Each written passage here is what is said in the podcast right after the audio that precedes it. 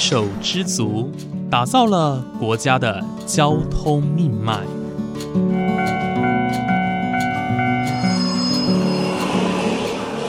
翻山越岭，运送着历史的独家记忆。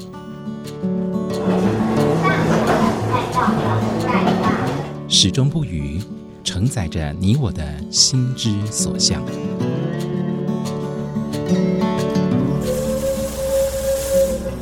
各位旅客您好，欢迎搭乘本班次列车，我是胡浩辰，欢迎来到鬼世界，让我们一起探索铁道文化，感受铁道温度，记录铁道故事。本节目由正声广播公司台中台胡浩辰制作主持，欢迎收听。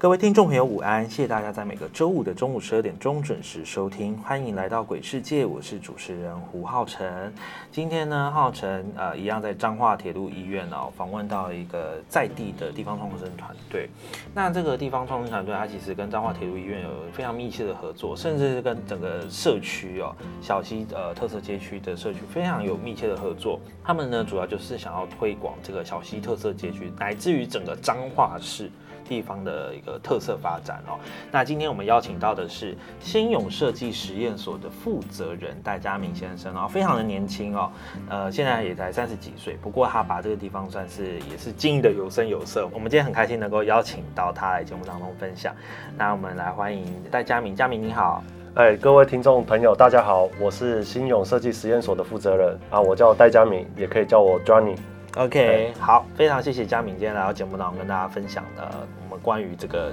铁路医院周围的地方创生哦。其实我们要提到地地方创生，我觉得年轻人的加入是一件很重要的事情哦。可能大家会觉得说啊。年轻人是一个比较有活力啊，比较有想法，比较有创意等等的。那我觉得这个前提是年轻人也要认同自己的家乡，或者说认同某个地方的在地文化，你才有办法有心力去推动这些东西哦。所以我今天请到佳明来分享这些东西，我觉得非常的开心哦，能够跟呃佳明有这样的交流。那我们提到这个铁路医院哦，是的，是的。我们在前几集都有提到说，它是九九原本是九家嘛，高宾阁，它后来转型成为铁路医院，那一直到我们现在哦作为呃一些像日照中心或者是清创啊，或是轻盈族群的一个共创的基地哦。那这样子的严格下来，能不能先请嘉明来跟大家分享一下，说，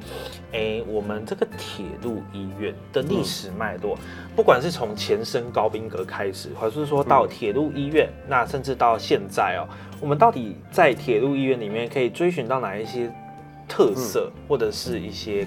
必看之处？我们请嘉明来跟我们分享。好，那很谢谢，就是主持人这边给我一个机会，来跟大家分享我以网络世代的一个观点，如何看待高宾格铁路医院这样子一个建筑的一个变化。嗯，那其实我们也可以来到我们铁路医院，可以去看到它一些相关的介绍。它最早是从昭和时代，就是日治时期的时候。它所诞生的，那是由我们台湾籍的建筑师所规划。那以当时来讲，它是用帆船体的一个结构去构筑它整个建筑体的一个规划。所以你来到我们铁路医院，可以看到，啊，是文史学家他们也盘点过，是目前保留帆船体结构最完整的一栋建筑，就在我们彰化铁路医院。是，所以如果你本身是个呃，文史控或者是建筑控，对老建筑、古建筑有兴趣的，真的也是非常欢迎大家过来看，对，然后也拍一个照做个纪念。因为在这之前，它其实都没有对外开放过，这个是非常难得的机会。对，那也是感谢我们就是在地政府以及啊民间的力量，愿意把这样子的一个建筑保留下来，成为我们彰化市很重要的一个文化资产，来继续跟这个小西街。提供给大家一个很显眼的记忆点，对，那它也慢慢的变革到说，呃，它从历经了民国政府来台湾以后，它变成是一个由铁路局管理的一个铁路医院，作为一个地方的一个呃健康着想的一个服务机构，对对，那这个这个部分呢，它在这样子的一个系统下，你其实来到我们铁路医院，也可以看到它当时的一些。呃，轨迹就是在于说，他如果作为一个医疗机构在服务大家，然后一直到呃彰化基督教医院还有那个秀传医院开始有加入以后，那个它的定位就慢慢的就是转换成啊、呃民间用途，当时还有在给啊、呃婚纱公司去做使用，嗯那当然后面就是有一些经营上面的一个考量，它就逐渐没落掉了。它有三个重要时期，嗯哎，对，所以来我们这边的话，可以看到更多的一些文史资料的一个论述。好，非常谢谢佳敏刚刚的分享哦。我觉得刚刚佳敏提到一个点哦，还蛮棒的，就是他们在每个时期都有每个时期的代表性跟价值。像他在最一开始日治时期，他就是作为酒楼，是作为文人雅士的一个聚会场所。那一直到了战后，它转型成为铁路医院，是提供给在地的居民，甚至是呃铁路的员工啊，他们有一些医疗上的需求，这边是提供这样的服务。那一直到了现在，即便说中间经的一些民间企业的经营，但是这些呃一个价值就是属于一个历史价值，它已经存在这几十年间，屹立不摇的存在小溪特色街区这个地方。那它现在就是属于一个比较嗯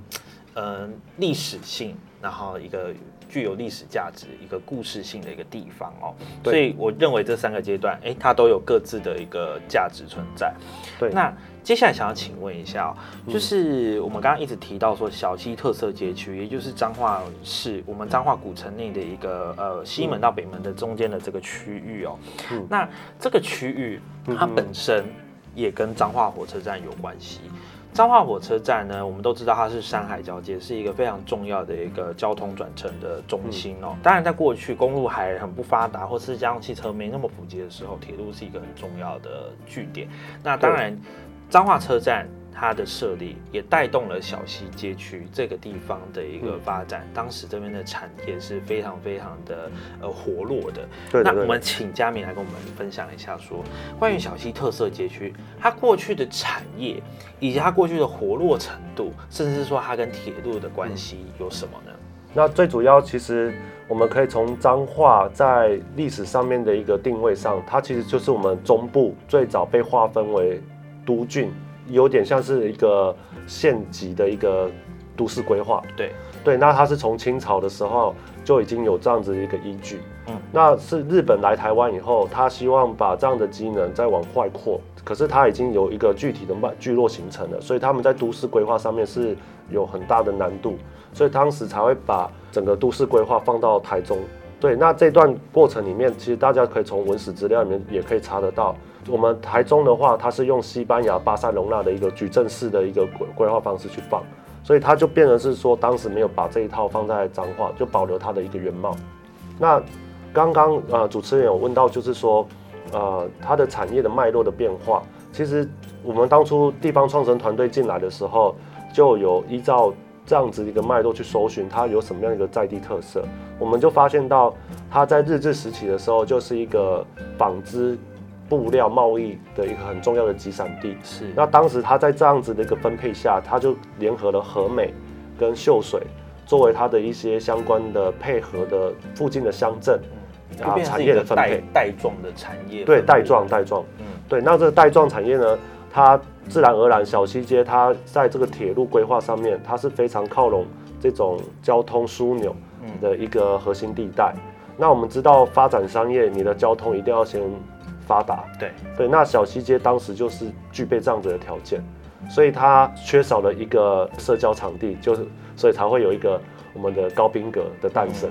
了解，对对对对，所以像包含像是我们呃台北的五分埔啊，当时有一些布料啊、呃来源，也有一部分是从彰化上去的。哦，是，对对对，也是就是透过铁路运输对嘛，对对对刚好从彰化运到松山火车站下车也是到了，对对对。啊，所以在这一块的话，其实真的去从商会的角度去了解，应该也可以了解到蛮多这方面的资讯。嗯。对对对，所以在过去哦，小西街区这边是以一样是成衣业跟布布业，或者是相关像一些做纽扣的啦、裁缝的啦、啊缝纫这种产业相关哦。对那呃，甚至说一样，我们透过铁路去运输，运输到其他像是五分埔，呃，也是一个产成衣业非常重要的一个据点哦，北部的地区。所以当时就像刚刚嘉明说的，商业活动要活络起来之前，它的前提就是它的交通一定要非常的顺畅。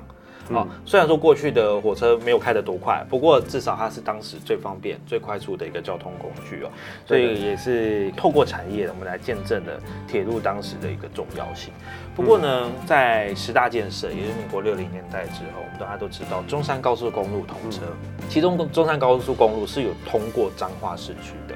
那这一条高速公路通车，加上后来，嗯，台湾经济起飞，所以家用汽车的普及化，铁路的运输就比较没有那么的受重视哦。那甚至我们影响到了小溪街区的一个产业的没落哦。那能不能跟我们分享一下，说我们当时小溪街区这边的产业受到了什么样的影响？好，呃，其实我们团队。进驻到呃小西街的时候，也跟当地的耆老以及呃高宾阁的负责人去了解过这个问题。它的没落的状况，的确就像主持人讲的，他们当地的长辈也是一致的认同，就是啊这些高速公路的搭建，把铁路的角色给分掉了，对，取代了，对，取代掉了。所以当时它的所有的那贸易行为就。开始以高速公路作为主主要的主轴，嗯，然后再沿着我们这些呃台七十四线啊、国道一号啊，这些都是以作为产业主要的高速运输的路径。那铁路它渐渐的就变成是一个民生运输的，就是旅客之间的使用。刚刚主持人有提到了，小西街它本来是一个贸易集散地，可能大家在这里谈好订单，然后想要把货从铁路直接运送出去，这个就已经消失了。对，那所以就变成是说，有一些贸易商行啊，当时在这边开的这些成衣贸易商行，还有一些周边的纽扣这些，他们慢慢的就转成去其他地方的集散地，甚至像我们台北五分埔，他们可能就往那边去设设点，然后这边就变成是制造中心，哎，他可能就是把彰化作为它的原物料的生产中心，是。直接从工厂上高速公路送到其他需要他们货品的地区。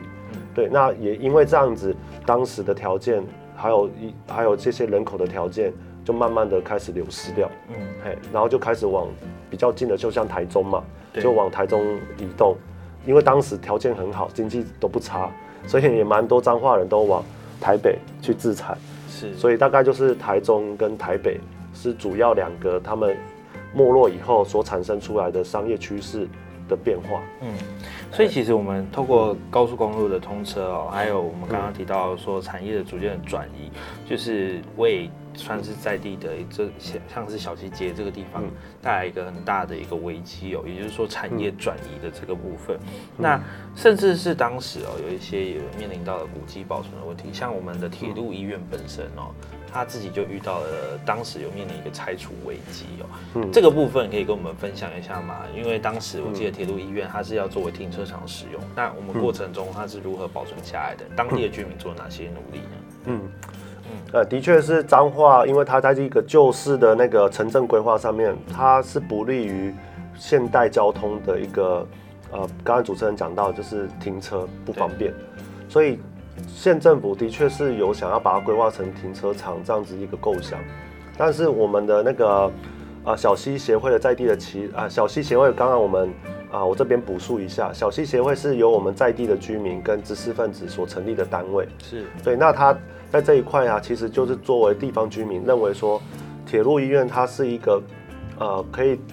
把小西街作为一个呃历史记忆点很重要的一个文化资产。嗯对，那当时他们觉得说，你竟然把产业都已经转移出去，由高速公路替代它这边的整个呃商业跟贸易的机能以后，那它未来一定可能发展的路线不是跟观光有关，不然就是跟一些文创文创有关。那如何要让地方居民还有跟下一个趋势所带来的改变有更好的一个发展性？嗯，所以当时这一些知识分子跟地方居民。其实有去探讨过这些问题，那铁路医院他们觉得很重要，要把它保留下来，也是在于是说，可能是为了因应彰化已经在这种交通变化下所留下来的这种观光亮点，它有一个必要的存在性。是，嘿，所以其实虽然说小西街不再像过去这样一样的繁荣哦，不过就像我们前面提到说，它的价值呢是从原本的经济层面转移到了文化层面，因为这边保留下来的呃历史建筑也好，或者是说古迹，或者是说过去呃遗留下来的产业的发展啊，都变成是一种文化还有在地历史的一种象征。不过其实幸好哦，呃彰化在地有非常多的文史工作者，就像刚刚提到的我们小西文文化协会啦，那还有一些地方创生的团队，就像你们哦，那那努力的在推广。那像是贵团队，其实就是今年来说很重要的推手哦。那能不能请佳明来跟我们分享一下，说，嗯嗯，近几年哦，尤其是你们接手了这个地方的呃协助营运啊，这几年下来，你们做了哪一些事情来推广铁路医院，乃至于整个小七街区？好，那这个部分的话，其实。呃，我自己本身是从国外回来的，如果我们讲就是海归子弟了，是对。那我自己是待过日本、澳洲跟大陆。嗯那其实以文化发展成地方资产这件事情，我们可以讲说日本是做的最出类拔萃的。是对。那当时我们台湾针对这个呃社会问题，少子化、人口流失以及高龄化，然后要去推动这个地方创生。这个政策也是源自于日本，嗯，对。那我来到彰化小西街这一块，是刚好我有一个啊前辈，他之前是在我们台中市社会创新实验基地啊做一个呃负责的，嘿。那我自己投入在这一块啊，其实就是想要去针对社会问题提出解决方案，就叫社会创新，嗯，来做一个我创业的一个方向。对，那这个这个方向呢？让我在彰化小西街去看到我的专业可以投入的部分，就是在数位化这一块。哦，对，其实我觉得每一个时代它都有一个文化转移点。什么叫做文化转移点？我们可以看得出，就是以前我们传达讯息是用纸在书写，然后直到了那个呃电子化、网络化，我们可能开始会用啊打部落格，或者是用 email。然后来到来到现在的话，已经变得是一个影音自媒体的一个时代了。对，我发现到说这个文化转移点是小西街没有的。嗯，对，小西街它缺乏这样子的一个呃文化数位的应用，来保存它的这个故事，给下一个世代又重新再认知到。对，这这这段我可以分享一下，就是我们当初要了解小西街，也是一直。看上一代他们在累积的这些文书资料，对这些文书资料、文史资料，其实对我们来讲是非常珍贵的。可是它不利于大众阅读，大众也认知不到说这样的资讯保存在哪里，他无法对这个小细节产生出一个记忆点，甚至到认同感。嗯，对他没有任何的管道，所以我们就想说用数位的方式来进入我们小细节。嗯，所以当时我们用了几支气化。开始进行一些投放的实验，就先跟文化部合作一个叫做小溪创创这样子的一个一页式网站的一个媒体。那它上面有集中的小溪街主要几个代表性的呃资讯，对，那它就在网络上被保存下来。那它包含了一些设计上的呃传达方式，啊，这个也是我们网络世代比较会去讲究的一个表现。嗯，对，那我们也参考了一些做法，那再来就是呃，直到跟经济部合作的那个地方创生城乡发展相关的企划，我们才开始把活动跟一些以高宾阁作为创生中心的一个定位，来辐射全彰化的这样子的构想，来进行小西街的导入。那为什么会选择小西街的铁路医院？是在于说，它是我们呃外县市的子女。返乡如果透过大众交通火车站的第一个入口点，他只要出来就五分钟就到了。那如果他五分钟就可以进入到铁路医院，就能知道目前彰化包含小西街它的一些相关的资讯跟脉络，让铁路医院成为返乡的子女更容易回到地方发展的一个支持中心。这是我一个构想，觉得说在小西街去做这件事情，活络他当时的一个角色。谢谢刚刚嘉明的分享哦。刚刚他提到的一个重点就是说，这里是一个呃社交文化呃产业的一个聚集点，而且它就坐落在火车站附近，所以对于呃彰化在地人来说，如果是有心想要投入的青年来说，这个地方不仅交通方便，而且它是非常的具有记忆点的，它本身的历史呃底蕴是非常的足够的。那嘉明其实他们刚才有提到说，就是他们做了一些努力，好，他们希望能够用数位化的方式来记忆。我们桥西街区的一些历史记忆，我们不像在过去那么土法炼钢的方式，可能走访社区、访问耆老，或者是到图书馆去翻一些文史资料，翻一些什么彰化县志等等的。呃，这些可能大家想到要做，其实兴趣已经缺缺了。那我们透过更现代化、数位化的方式，我们让下一代的人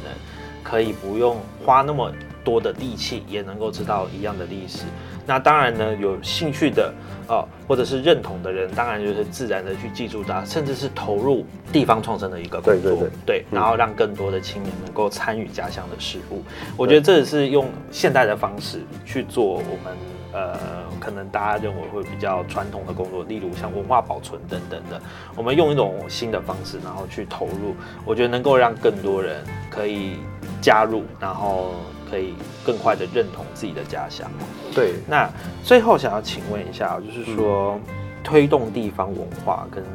历史价值，其实不是一件很容易的事情哦，因为尤其是像有一些古迹要在活化，它其实受到很多法规的限制，那甚至是说要得到地方居民的认同，这个也都是一个问题，还有那个经费的来源等等营运的部分。嗯。那想要请问一下，你们未来有没有哪一些的目标？包括说你们想要，你们要怎么让更多人知道这里啊？或者说你们要怎么让更多的社区民众或在地人认同啊？或者说你们跟政府单位有一些合作案等等的哦、跟我们分享一下吧。好，那这个问题其实还蛮接近我现在公司的主要方针啊。哎，对对，那其实我也可以跟呃各位听众朋友分享，就是说，目前的话，国画历史古迹是全台湾各个团队他们也是呃很具挑战的一个问题。当然，那现在的话，由高宾阁由我们当地的企业所认养，那我们是作为一个外部协力团队，我们当然是希望说，政府除了持续在支持这个文化保存以外，它能透过编列特别预算去维护它，那我是非常乐见其成。是对，那刚刚其实上一段我们有讲到，我们做这个数位化的一个过程里面，其实我们表达的方式是很有限的，但它会留下一个资料库，会让更多的创意人才，他会去发现到说，哦，原来有这样子的一个资讯，有这样的一个素材，比如说像我们 YouTuber，现在所有的议题应该都能做的都做的差不多了，但如果我让他发现到原来还有一个这个议题没有人做，那他是不是就就找到一个资讯点，他来提案？那这件事情是我当初设计这个方向的一个初其中一个初衷，是大家来让保存网络资料，然后让这些创作者的一个连接点。对，那也是让这些网络时代的年轻人，或者是未来这种创优秀的创作者，他能来做连接的一个点，这是其中一个脑洞的一个现象的规划。那刚刚有说到就是如何推广这件事情啊，其实，在我们呃铁路医院的执行长，他现在想要推动是轻盈共好这件事情。对，各位听众朋友可能也可以留意一下，就是二零二五年，就是台湾会正式进入超高龄社会，所以未来彰化它在这一块，它所留下的主力人口，可能在中高龄是没有办法忽视的。对，那同时我们也需要中高龄的地方知识跟地方经验，甚至他们在呃工作、家庭都可以作为一个顾问的角色，提供给我们返乡支持的力量。所以我们也是希望用一个社区营造的角度，把铁路医院这样子的一个呃地方共好的一个设施，来跟外部的单位进行不同的串联。对，那大家当然知道，就是经营空间不是那么容易。那所以我们必须要让它产生过更多一个友善上面的规划，包含像是呃社会福利资讯的提供，然后返乡创业就业的资讯支持，然后以及观光文化的动能的推广。对我觉得在每个地方创生的设施或者是文文化机构上面，其实它都可以让它的单位，让它的那个它现在在投入心力的载体，能具备这样的机能。对，让这件事情的连结呢，它是能更跨越种族跟世代上面的一个沟通，它能作为这样的一个支持。其实，在我去参访日本的一些啊，他们地方的规划，其实他们已经具备这样的条件了。他们在疫情这三年啊，他们其实在积极的同整这件事情，所以他未来观光客如果到日本去玩，可能会进入到他们这种规划，进而可能去居住到他们的社区里面去。哦，我觉得在这个目标总体上来说，我们也是希望能让彰化具备这样子一个能量。对，那也是希望各个单位大家能重视这个问题，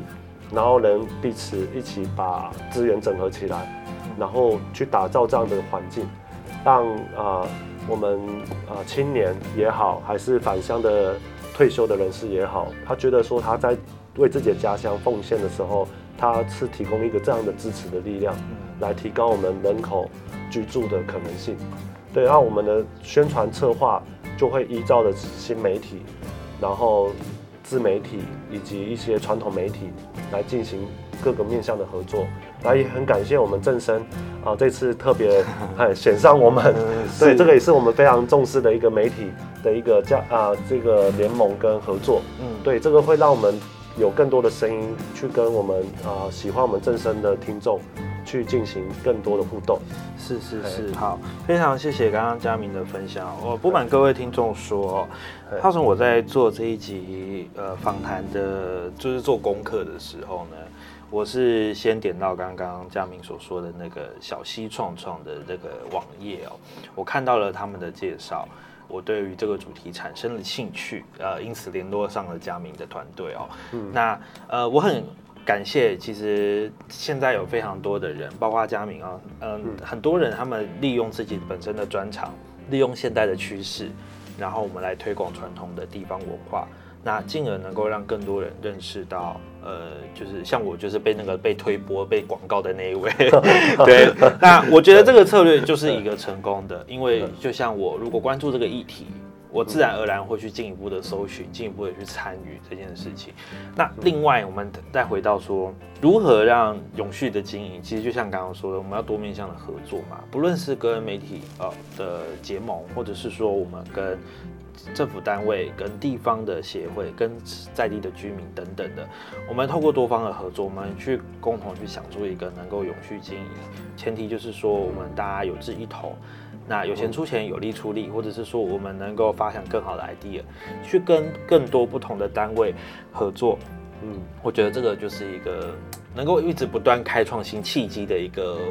那种活水的那种感觉哦。那今天其实非常谢谢佳明哦，接受浩辰的访问哦，来跟大家就是聊一聊关于我们彰化铁路医院，呃，我们在发展上面哦，还有就是像说我们在未来的目标，我们有哪一些的计划。那也希望说，透过今天这一期节目，让大家更能够关注到彰化铁路医院，其实是有非常多的人为了他的努力，那甚至是说我们想要透过这个据点发展到整个小溪特色街区，呃，我们到底要如何让大家，甚至是让很多的年轻人、返乡的呃游子哦，能够更对这个地方产生更多的认同。好，那今天非常谢谢佳明来到节节目当中跟大家分享呃今天的内容，我们再次谢谢佳明。嗨，谢谢。好，那今天我们的节目就到这边结束喽，感谢你的收听，我们下次再见。